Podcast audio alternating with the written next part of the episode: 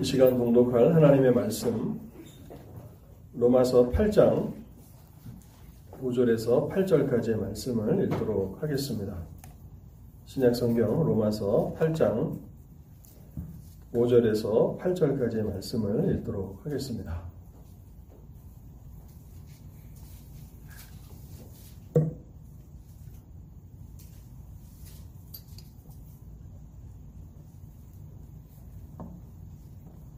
로마서 8장 5절 말씀입니다. 육신을 따르는 자는 육신의 일을, 영을 따르는 자는 영의 일을 생각하나니, 육신의 생각은 사망이요, 영의 생각은 생명과 평안이니라. 육신의 생각은 하나님과 원수가 되나니, 이는 하나님의 법에 굴복하지 아니할 뿐 아니라 할 수도 없습니다. 육신에 있는 자들은 하나님을 기쁘시게 할 수 없느니라. 아멘. 그 설교를 위해서 잠시 기도하도록 하겠습니다. 사랑과 긍휼이 풍성하신 하나님 아버지, 지난 한 주간도 저희들을 지켜주시고 또 이렇게 거룩하게 구별한 주님의 날에 예배 처소로 저희를 부르시니 감사합니다. 우리의 삶을 다스리시는 하나님, 우리를 지으신 하나님, 이 시간에도 성령 하나님을 통해서 일하여 주실 때 우리의 마음을 열어주시고 우리의 귀를 열어주시옵소서. 성령을 통해서 조명하여 주실 때의 하나님의 진리가 분명하게 깨달아지게 하여 주옵소서. 그래서 하나님, 우리의 영혼에 풍성한 영의 양식이 공급되게 하여 주옵시고, 한 주간도 이 말씀을 힘입어 말씀의 빛 아래서 하나님을 기쁘시게 하는 온전한 삶으로 나아가도록 자비를 베풀어 주시옵소서. 심히 부족한 자가 주님의 말씀을 증거하기 위해서 단에 섰습니다. 하나님 불쌍히 여겨 주시옵소서. 성령의 도우시는 역사를 허락해 주시고 말씀의 은혜와 능력을 더하여 주셔서 하나님의 진리가 하나님께서 선포하시기를 기뻐하시는 진리가 강단을 통해서 온전히 전달되도록 일하여 주옵소서. 이 시간에도 사탄의 말씀을 해방코자 하는 그런 악한 역사들이 있음을 생각합니다. 성령 하나님, 그 모든 사탄의 악한 역사들을 파하여 주시고 이 시간을 온전히 주관하여 주시옵소서. 우리 주 예수 그리스도의 이름으로 기도하옵나이다. 아멘. 우리는 지난 시간에 성육신의 목적이 무엇인지를 생각해 보았습니다. 하나님께서 자기 아들을 이 땅에 보내신 그 목적이 무엇인가를 생각해 보면서 그 목적은 우리가 더 이상 율법의 정죄 아래 있지 않게 하시려고 그 아들을 이 땅에 보내셨다는 사실을 생각해 보았습니다. 3절 하반절에 육신의 죄를 정하사 그 아들 안에서 우리 죄에 대한 율법의 정죄, 심판을 받게 하심으로 예수를 믿는 우리가 더 이상 율법의 정죄 아래 있지 않게 하시기 위해서 그 아들을 보내셨다는 것입니다. 또한 성육신의 두 번째 그 목적은 4절에 잘 나타나 있는데요. 우리에게 율법의 요구가 이루어지게 하시려고 그 아들을 보내셨다고 말씀하고 있습니다. 우리에게 율법의 요구가 이루어진다라고 하는 이 말씀은 두 가지 의미, 의미를 담고 있었는데요. 첫째는 예수를 믿는 우리를 율법의 의무에서, 율법을 지켜야 하는 의무에서 해방시켜 주셨다는 그런 의미였습니다.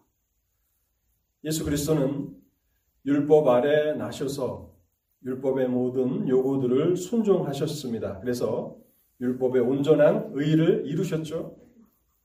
근데 우리가 예수를 믿을 때 놀라운 변화가 일어납니다.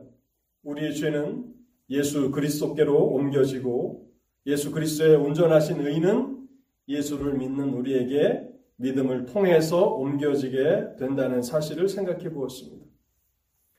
이것을 우리가 신학적으로 이중 전가라고 부른다는 그 사실을 생각해 보았습니다. 그래서 예수를 믿는 우리는 예수 그리스도의 의로움을 옷 입고 있는 것입니다. 더 이상 율법을 지켜야 하는 의무 가운데 살아가고 있지 않다는 것입니다. 우리에게 율법의 요구가 이루어진다라고 하는 그 말씀은 한 가지 의미를 더 담고 있는데요. 이제 믿음으로 의롭다 하심을 받은 이후에 성령의 인도하심을 따라서 살아가는 우리에게 실제적으로 율법의 요구를 이루는 그 삶이 실행된다라고 하는 그런 의미를 담고 있습니다. 의롭다 하심을 받은 이후에 우리 속에 성령께서 내주하십니다. 성령께서는 우리 마음에 거룩한 소원을 주십니다. 우리에게 거룩한 소원을 품게 하실 뿐만 아니라 그 소원을 이룰 수 있는 능력을 허락해 주셔서 하나님의 율법을 사랑하며 살게 하시고 또 그 율법을 순종하며 살아갈 수 있도록 성령께서 능력을 주신다는 것입니다. 그래서 우리는 성령께서 우리 안에 거하신다는 사실을 믿어야 하고 또 우리의 선생님, 인도자, 위로자이신 성령 하나님을 근심케 하지 말아야 한다는 사실을 생각해 보았습니다. 오늘은 로마서 8장 5절에서 8절까지의 말씀인데요. 5절에서부터 8절까지는 사실상 로마서 8장 4절에 대한 상세한 해설이라고 우리는 생각할 수 있습니다. 로마서 8장은 사람들을 두 부류로 나눕니다. 한 부류는 성령을 따라가는 사람이라고 그렇게 분류하고 있고, 다른 한 부류는 육신을 따라서 살아가는 사람들이라고 말하고 있습니다. 그러면서 육신을 따라 살아가는 사람들이 아니라 성령을 따라 살아가는 사람들 안에서 율법의 요구가 이루어진다고 말씀하고 있는데 5절에서 8절은 어떻게 성령을 따라 살아가는 사람의 삶 안에서 율법의 요구가 이루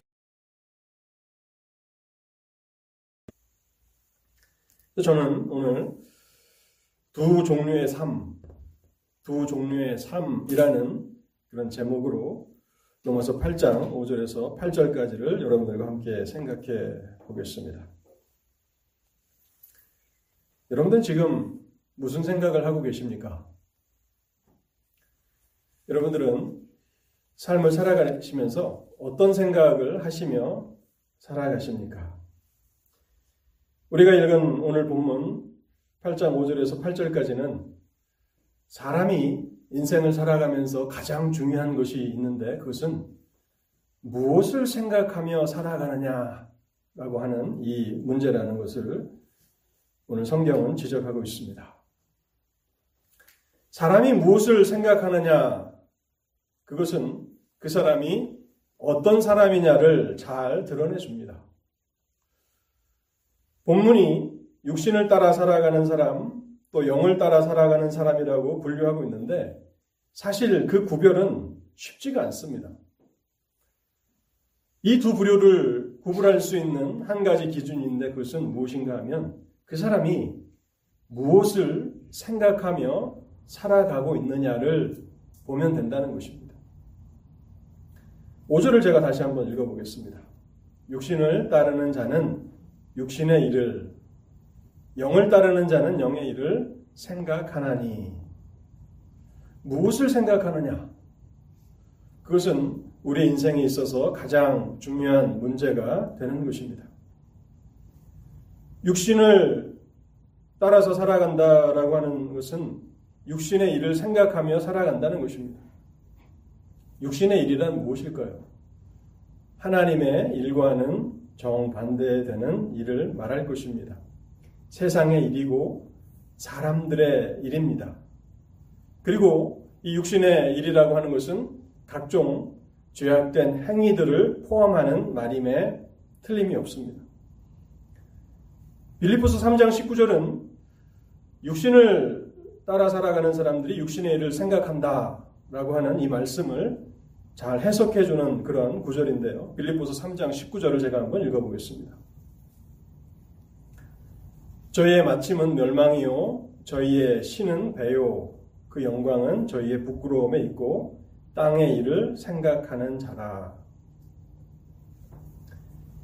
저희의 신이 배라. 이것은 그들의 삶의 목적, 하나님처럼 떠받들고 살아가는 그 삶의 목적이 무엇인지를 우리에게 알게 해주는 것입니다. 저희의 신이 배라. 결국 먹고 마시고 즐기기 위해서 살아간다는 것입니다. 그것을 하나님처럼 그렇게 떠받들며 살아가는 것이고 그 영광은 저희의 부끄러움에 있고 그 영광은 저희의 부끄러움이 있다라고 하는 이 말씀은요. 그 일을 위해서라면 먹고 마시고 즐거워하고 쾌락을 누리는 그 일이라면 부끄러운 일도 서슴치 않는다는 것입니다. 죄를 범하는 것도 주저하지 않는다. 그래서 저희의 영광은 저희의 부끄러움에 있고 땅의 일을 생각하는 자라. 그래서 육신에 속했다, 육신을 따라 살아간다라고 하는 것은 그 삶이 먹고 마시고 즐기고 육신의 정욕과 쾌락을 위한 그 삶이라는 것입니다. 근데 이 생각이라고 하는 이 단어는요, 단순히 우리의 생각과 이해만을 의미하는 것이 아니라 우리의 애정을 표현하는 그런 말입니다. 우리의 소원, 우리의 갈망, 우리가 추구하는 삶의 목적들, 그러니까 우리의 삶의 애정, 우리가 무엇을 사랑하는가, 우리가 무엇을 소원하고 우리가 무엇을 갈망하는가, 우리의 삶에서 무엇을 추구하는가, 그것을 보면 우리가 어떤 사람인지를 분명하게 알 수 있다는 것입니다. 그 사람의 습관적인 생각이 그쪽을 향하여 있다는 것이고 그 사람의 생각이 그쪽으로 기울어져 있다는 것입니다. 그리고 그것을 생각할 때 그 사람은 마음에 만족을 느낀다 하는 것입니다. 그래서 갈라디아 5장 19절에 보면요. 이제 이러한 육신적인 일, 세상적인 일이 죄와 얽혀 있음을 이렇게 증명합니다. 5장 19절을 제가 한번 읽어보겠습니다. 육체의 일은 분명하니 곧 음행과 더러운 것과 호색과 우상 숭배와 주술과 원수 맺는 것과 분쟁과 시기와 분냄과 당짓는 것과 분열함과 이단과 투기와 술 취함과 방탕함과 또 그와 같은 것들이라. 그래서 세상에는 로마서 8장은 말합니다. 그 두 번째는요. 어떤 사람이 있는가 하면 성령을 따라서 영의 일을 생각하며 살아가는 사람들이 있다는 것입니다. 그리스도인들, 하나님의 자녀들은 성령의 인도하심을 받는 사람들인데 그 사람들은 성령의 인도하심을 따라서 살아가면서 영의 일을 생각한다는 것입니다. 여러분, 우리가 신앙생활을 하면서 이 구원의 확신을 가지기를 아마 누구나가 다 소원할 것입니다.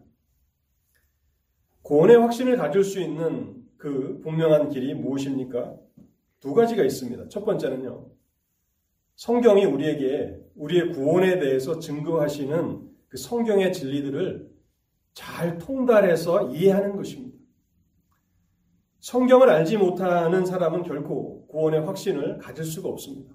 그래서 열심히 우리의 구원에 대해서 말씀하시는 성경 진리에 익숙하게 되는 것이 우리의 구원의 확신에 있어서 첫 번째로 가장 중요한 일입니다. 그두 번째 구원의 확신을 가질 수 있는 방법은 무엇인가 하면 성경이 하나님의 백성들은 누구인가를 정의하는 그런 말씀들이 있습니다. 오늘 로마서 8장과 같은 그런 말씀들이죠. 그런 말씀을 따라서 우리 스스로를 점검해 보는 것입니다. 그런데 우리가 성경을 통해서 발견하는 참 인상적인 그 기준들은 무엇인가 하면 성경은 결코 어떤 행위를 우리에게 말씀하지 않는다는 것입니다. 예배에 참석하느냐, 뭐 기도 생활을 하느냐, 겉으로 나타나는 행동을 하나님의 백성의 기준으로 내세우지 않고 오히려 우리의 마음과 생각에서 일어나는 어떤 일들을 하나님의 백성의 기준으로 나타낸다는 것입니다. 그렇기 때문에 이 일은 다른 사람이 대신해 줄 수 없습니다. 여러분의 목사가 여러분을 대신해서 여러분들을 점검해 줄 수 없다는 것입니다. 우리의 마음과 생각은 하나님과 우리 자신만 알고 있기 때문에 구원의 확신이라고 하는 이 문제를 어떤 목사도 여러분에게 줄 수 없는 것입니다. 만일 누가 그런 시도를 한다면 그 사람은 의심해 볼 필요가 있습니다. 하나님만이 하실 수 있는 일인데 어떻게 인간이 누구에게 구원의 확신을 준다고 말할 수 있는 것입니까? 자, 오늘 하나님의 백성들은 영의 일을 생각한다고 말씀하고 있습니다. 그렇다면 영의 일을 생각한다는 무엇인가 그 의미를 좀 생각해 보겠습니다. 먼저는 자기 영혼에 관심을 기울인다는 그런 말씀입니다. 배 목사님이 기도 중에도 추석, 추석에 대해서 언급하면서 우리의 양식이 넉넉한 것을 감사했지만 또 한편 기도하는 것은 우리의 영혼은 그런데 실제적으로 가난한 것은 아닌가? 우리가 우리의 영혼이 궁핍한 가운데 처한 것은 아닌가라고 하는 그 기도를 드렸는데요. 바로 그런 관심인 것입니다. 나의 영혼은 하나님과 바른 관계 가운데 있는가? 나의 영혼은 하나님의 구원을 즐거워하고 있는가? 영혼에 대한 관심, 그것이 그 사람의 최상의 관심인가 하는 것입니다. 영의 일을 생각한다는 것은 바로 이것입니다. 사도행전 16장에 보면요. 바울과 신라가 이제 복음을 전하다가 옥에 갇히게 됩니다. 그런데 그 감옥 안에서도 바울과 신라는 하나님 앞에 기도하고 찬송을 하죠. 그때 큰 지진이 일어나서 옥문이 열립니다. 그래서 밤에 일어난 그 일로 인해서 빌립보 간수가 크게 놀라게 됩니다. 그때 바울이 두려워하지 말라고 빌립보 간수에게 소리를 칩니다. 그 이후에 일어난 일을 사도행전 16장 29절은 이렇게 기록합니다. 간수가 등불을 달라고 하며 뛰어들어가 무서워 떨며 바울과 신라 앞에 엎드리고 그들을 데리고 나가 이르되 선생들이여 내가 어떻게 하여야 구원을 받으리이까 하거늘 비로소 빌립보 관수에게 자신의 영혼에 대한 관심이 생겼습니다. 그리고 사실 지진이 나서 옥문이 열려서 간수가 도망간다면 간수는 자기 목숨으로 도망간 죄수의 그 목숨을 대신해야 하는 매우 위험한 상황이지 않습니까?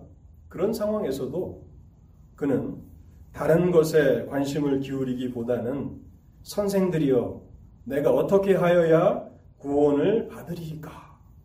자신의 영혼에 대해서 관심을 기울이고 있는 것입니다. 나는 하나님과 올바른 관계 가운데 있는가를 돌아보는 그러한 현상이 나타나는데 이것이 바로 영의 일을 생각한다는 것입니다. 여러분들이 여러분의 영혼을 날마다 돌아보면서 여러분의 건강을 챙기는 것 같이 나의 영혼은 하나님과 올바른 관계 가운데 있는가? 나는 하나님의 구원을 즐거워하고 살아가고 있는가? 나는 하나님의 백성으로서 온전한 길을 걸어가고 있는가를 돌아보는 것입니다. 그뿐만 아니라 하나님의 영광에 대해서 관심을 갖기 시작하는 것이죠. 그리고 하나님의 교회에 대해서 또 기도하기 시작하고 하나님의 나라를 위해서 내가 어떻게 일할 수 있는가를 생각하는 것. 그것이 영의 일을 생각하는 것이라고 우리는 해석할 수 있을 것입니다. 그래서 우리는 로마서 8장에서 한 가지 중요한 하나님의 백성의 그 확신의 근거를 발견하는데 우리가 무엇을 생각하며 살아가느냐 하는 것입니다. 많은 시간들, 하루가 24시간인데 그 시간들 동안에 무엇을 생각하느냐. 그것은 그 사람이 어떤 사람인가를 가장 분명하게 드러내 준다는 사실입니다. 본문을 통해서 두 번째로 생각해 보고 싶은 것은요. 육신의 생각은 사망에 이르게 되고 영의 생각은 생명과 평안으로 인도된다는 사실입니다. 육신의 일을 생각하는 사람들은 사망에 이르게 됩니다. 6절을 제가 읽어보겠습니다. 육신의 생각은 사망이요, 영의 생각은 생명과 평안이니라. 두 삶의 목적지, 종착점이 전혀 다릅니다. 육신을, 육신의 일을 생각하며 살아가는 사람들은 사망에 이르게 되고, 성령의 인도하심을 따라서 영적인 인도를 생각하는 사람들은 생명과 평안으로 인도된다고 말씀하고 있습니다. 사실 육신의 일만을 생각하는 사람들은 사실상 죽은 것이나 다름이 없다고 볼 수 있을 것입니다. 누가 복음에 보면 한 예가 잘 나타나 있습니다. 한 부자의 이야기인데요. 누가 복음 12장 16절부터 20절까지의 한 부자의 삶이 잘 묘사되어 있는데요. 제가 한번 읽어보겠습니다.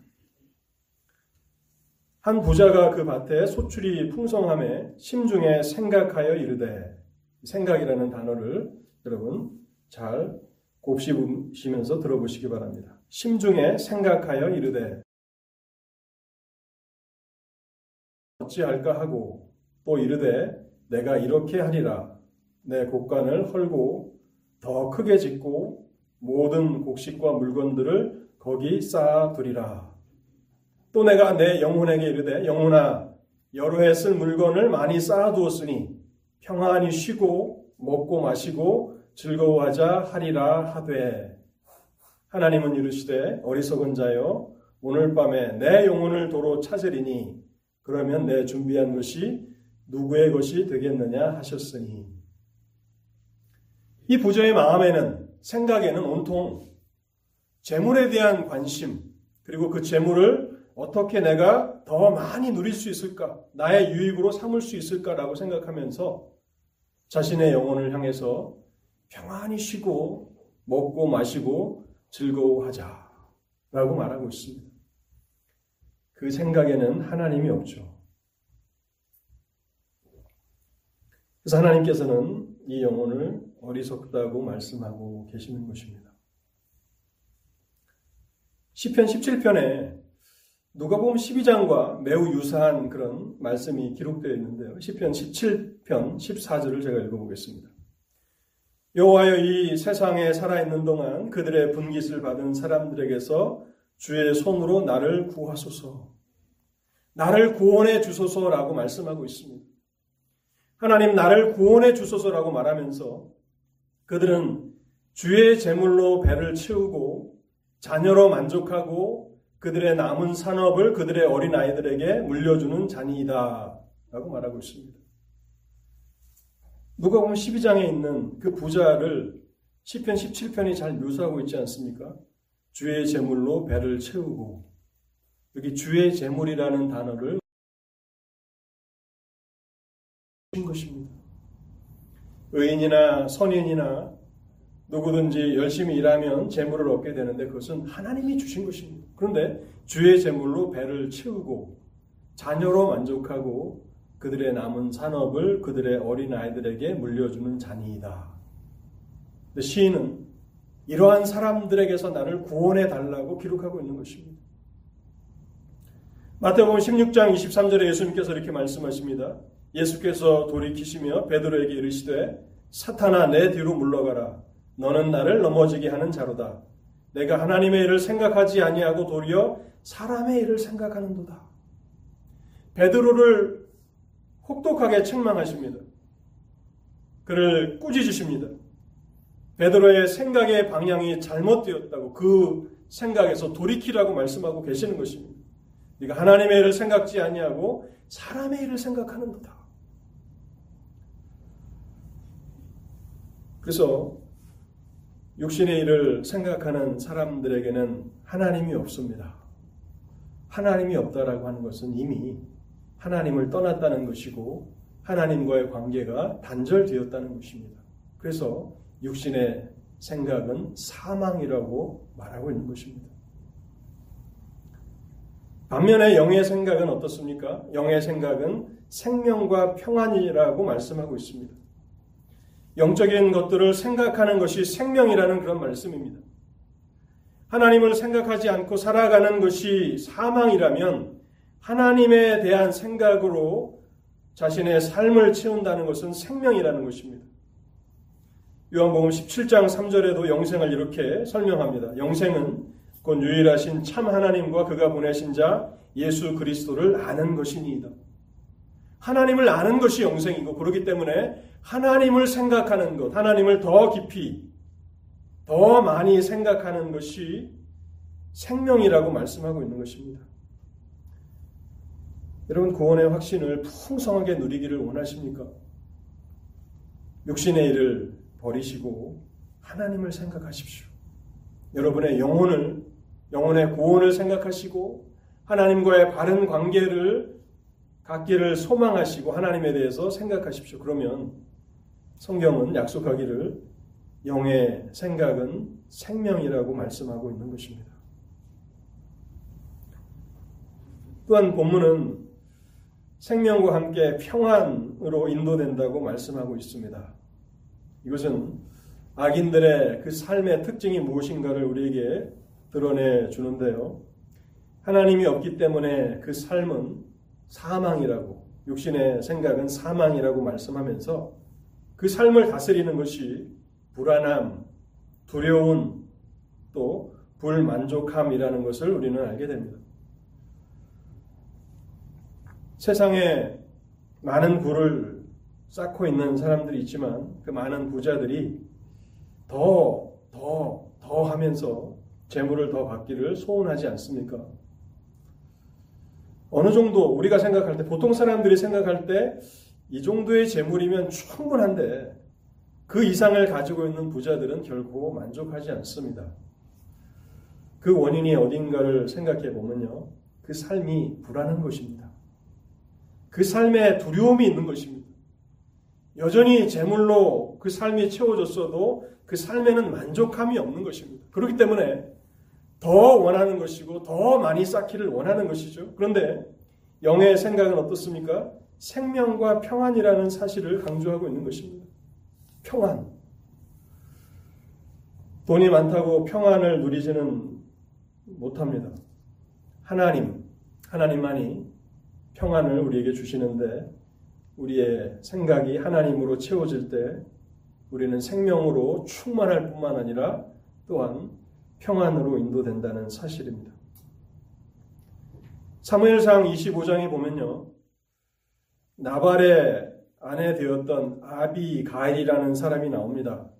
나발은 굉장히 자기 자신밖에 알지 못했던 그런 무정한 사람이었는데요. 지혜로운 여인을 아내로 맞이했었습니다. 이 아비가일은 후에 이제 나발이 죽으면 다윗의 아내가 되는데요. 아비가일이 사울에게 쫓겨 다니고 있었던 다윗에게 이런 말을 합니다. 얼마나 지혜, 지혜로운 말인지 한번 들어보시기 바랍니다. 사무엘상 25장 29절인데요. 사람이 일어나서 내 주를 쫓아 내 주의 생명을 찾을지라도 내 주의 생명은 내 주의 하나님 여호와와 함께 생명 싸게 속에 쌓였을 것이요 내 주의 원수들의 생명은 물매로 던지듯 여호와께서 그것을 던지시리이다. 다윗이 지금 사울 왕에게 도망 다니는 그런 피곤한 삶을 살고 있습니다.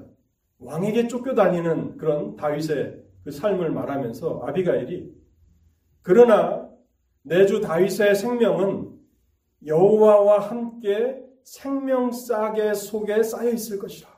생명 싸게. 이 말이 우리에게는 잘 익숙하지 않지만 예를 든다면 우리 한국 어머니들은 아이를 낳으면 포대기에다가 이렇게 이불 같은 포대기에다가 아이를 싸서 이렇게 안고 다니지 않습니까? 그 포대기와 같은 것입니다. 하나님의 생명 싸게 속에 다윗의 생명이 보호되었고 하나님이 그 생명사계를 품고 계신다. 이 말씀은 사울이 아무리 다윗을 죽이려고 한다 할지라도 다윗의 생명은 하나님으로부터 보존된다는 것입니다. 결국 다윗은 도망자의 삶을 살아가지만 그 삶에 평안이 있습니다. 다윗은 모든 것, 아, 사울은 모든 것을 가지고 있습니다. 왕의 자리에 있습니다. 그러나 그의 마음에는 평안이 없지만, 그러나 다윗의 마음에는 삶은 피곤하지만, 쫓겨다니는 삶을 살아야 하지만, 그러나 그 생명이 여호와의 생명 싸개 속에 보호되어 있기 때문에 평안이 있다는 것입니다. 그래서 영의 생명은 영의 생각은 생명과 평안이라. 이와 같은 평안이 영적인 것들을 생각하는 사람들에게 경험된다는 것입니다. 우리가 잘 아는 빌립보서 4장 말씀도 읽어보겠습니다. 빌립보서 4장 6절과 7절입니다. 아무것도 염려하지 말고 다만 모든 일에 기도와 간구로 너희 구할 것을 감사함으로 하나님께 하리라. 그리하면 모든 지각에 뛰어난 하나님의 평강이 그리스도 예수 안에서 너희 마음과 생각을 지키시리라. 육신의 생각은 사망입니다. 그러나 영의 생각은 생명과 평안이라고 말씀하고 있습니다. 여러분 무엇을 생각하며 여러분 인생을 살아가고 계십니까? 또 한 주간을 무엇을 생각하며 살아가시겠습니까? 육신의 일, 세상적인 일들을 많이 생각하면 생각할수록 그, 생, 그 삶에는 기쁨이 없습니다.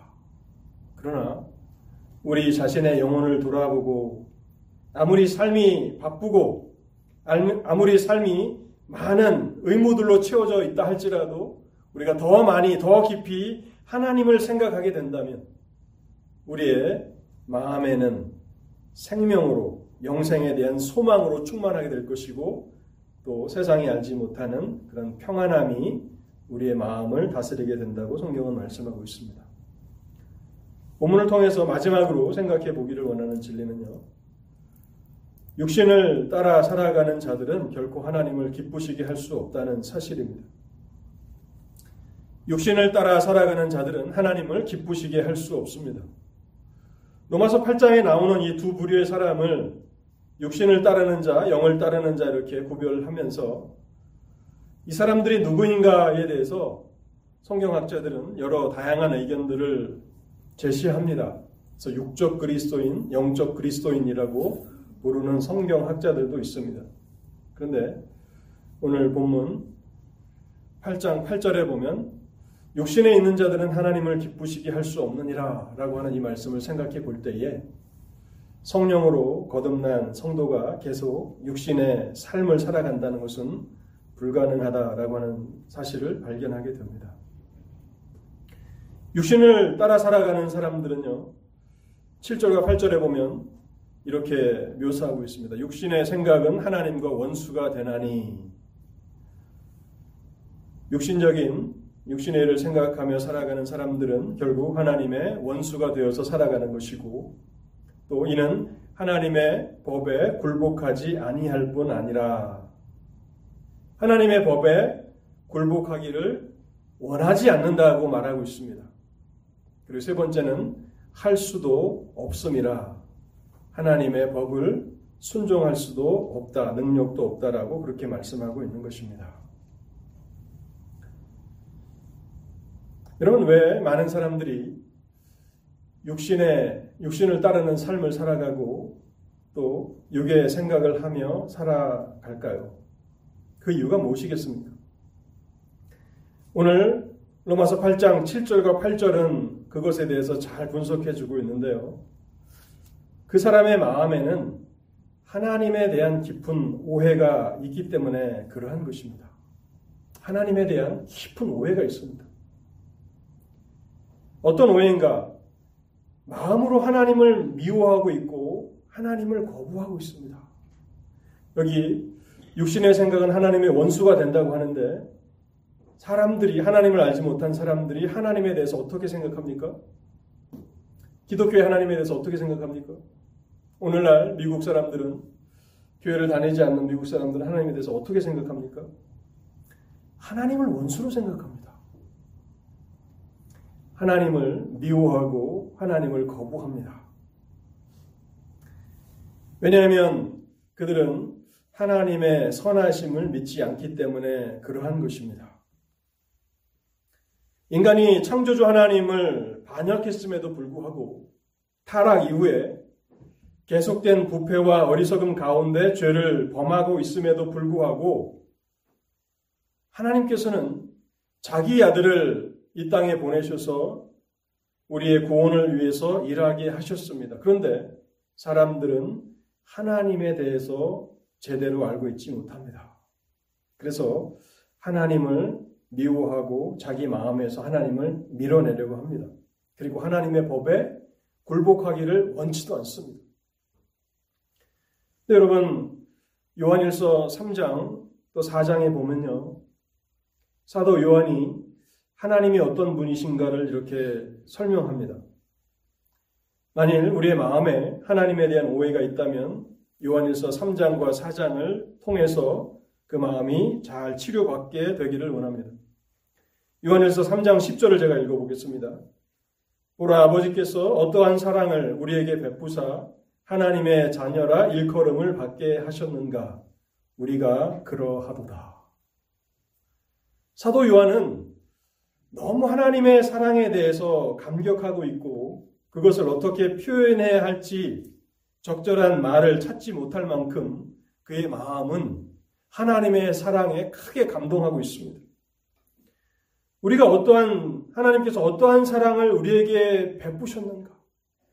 그래서 타락하였고 계속해서 하나님을 반역하고 죄를 일삼는 우리를 위해서 자기 아들을 이 땅에 보내셔서 그 아들을 통해서 하나님의 자녀의 지혜를 얻게 하셨는가 하는 것입니다.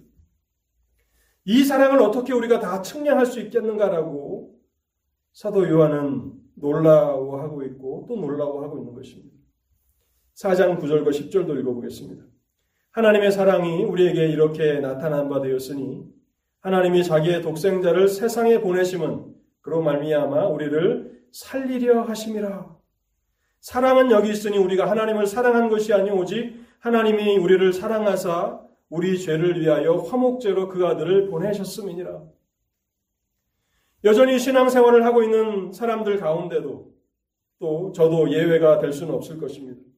하나님의 사랑에 대해서 어느 정도 오해를 가지고 있습니다.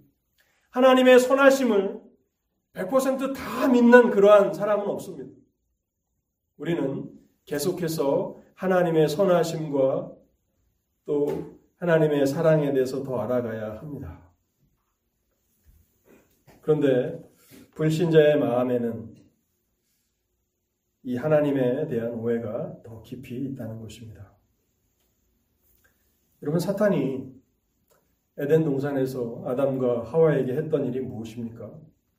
그것은 하나님의 선하심을 의심케 만든 일이었습니다. 왜 처음에 아담과 하와의 타락이 일어났는가? 그들이 하나님의 선하심을 의심하기 시작한 겁니다. 창세기 3장 1절을 제가 읽어보겠습니다. 뱀이 여자에게 물어 가로되 하나님이 참으로 너희더러 동산 모든 나무의 실과를 먹지 말라 하시더냐. 동산 모든 나무의 실과를 먹지 말라 하시더냐. 왜 이렇게 질문했을까요? 사탄이 하나님께서 아담과 화에게 말씀하신 그 명령, 선악과를 먹지 말라는 그 명령을 몰랐기 때문에 그런 것입니까? 아담과 하와로 하여금 하나님은 불의하시고 하나님은 무정하신 분이시라고 오해하도록 만들기 위해서 이 질문으로 이끌어가는 것입니다. 하나님이 이토록 불의하신 분이신가? 하나님이 이토록 무정하시고 무자비하신 분이시냐? 라고 그들로 하여금 하나님의 선하심을 의심케 만들었습니다. 5절 말씀도 보겠습니다. 너희가 그것을 먹는 날에는 너희 눈이 밝아 하나님과 같이 되어 선악을 알 줄을 하나님이 아심이라. 5절 말씀을 곱씹어 생각해 보면요. 이 말씀은 이런 것입니다. 하나님은 좋은 것은 하나님 자신만 취하고 계시고 아담과 하와 너희를 속이셨다는 것입니다. 너희에게 거짓말하신 하나님이시다. 좋은 것은 하나님만 취하시고 좋은 것을 절대로 너희에게 주실 리가 없다라고 사단이 부추긴 것입니다. 그러자 하와가 선악과를 따먹는 것입니다. 이런 일들이 여전히 우리 시대 가운데도 있습니다. 교회에 한 번도 참석해 보지 않은 사람의 마음에도 하나님에 대한 거부감이 있습니다. 하나님이 무엇을 하셨기에요?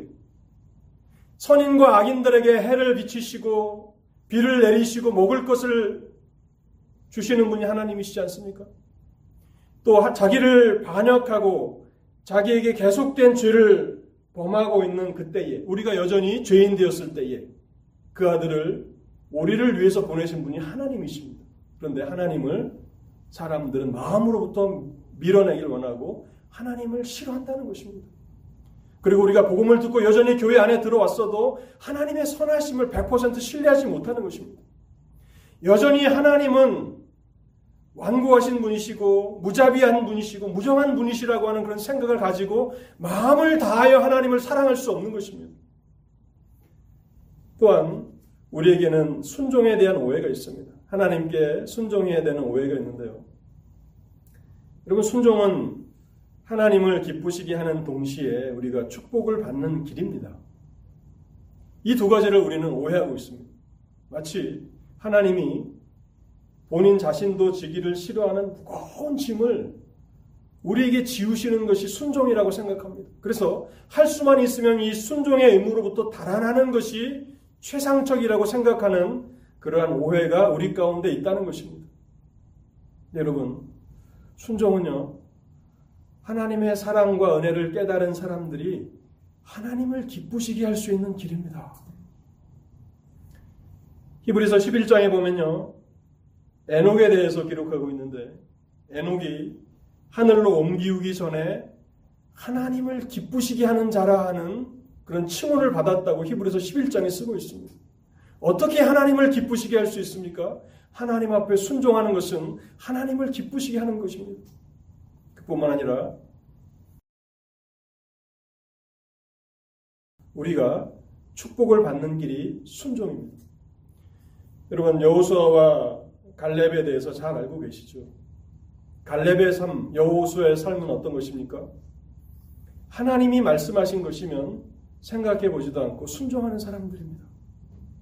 여호수아와 갈렙이 어떤 복을 받았습니까? 그들의 삶이 불행했습니까?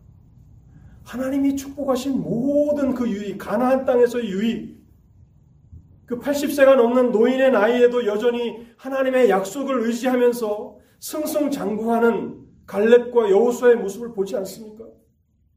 축복은 우리가 복받는 순종은 우리가 복받는 길입니다.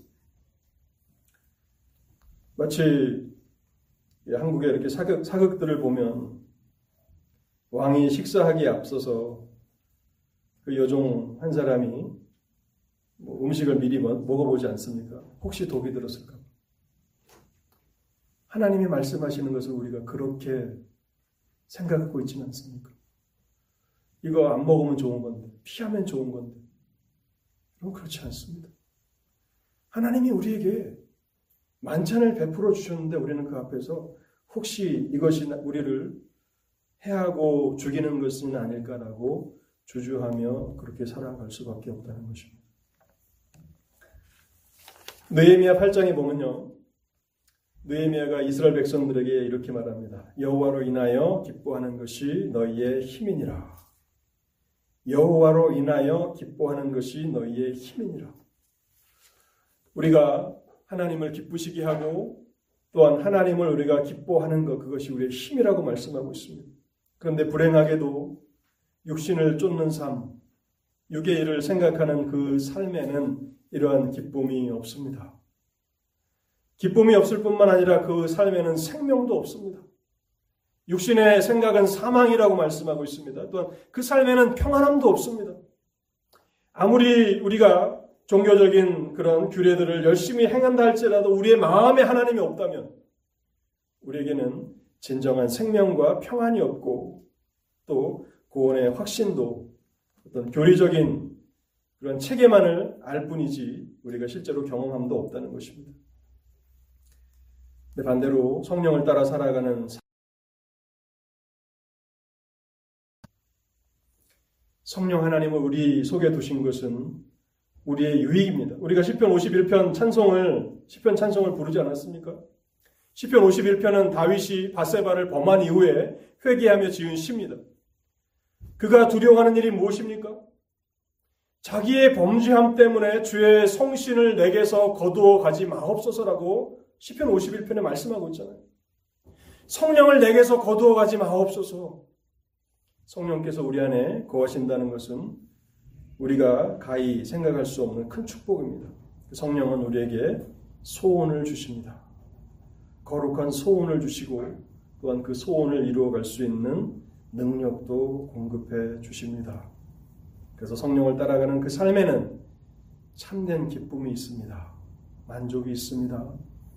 또한 구원의 확신으로 충만하고 하나님이 주시는 평안함이 있습니다. 여러분들 모두가 성령을 따라서 더 많이 영적인 일들을 생각하시고 그래서 하나님께서 여러분 모두에게 주시기를 원하시는 그 풍성한 은혜, 생명과 평안이 충만한 삶으로 모두가 다 인도함을 받으실 수 있기를 바랍니다. 기도하겠습니다. 하나님 감사합니다. 오늘도 하나님의 말씀을 상고하게 하시니 감사합니다. 하나님 아버지, 오늘도 우리에게 주신 이 말씀이 쉽게 우리 마음 가운데서 떠나가지 말게 하옵소서. 성령께서 말씀과 함께 말씀을 통하여서 일하여 주시옵소서.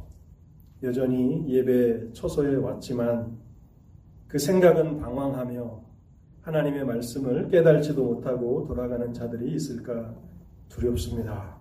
하나님, 사랑하는 주님의 백성들을 선한 길로 인도하여 주시옵소서.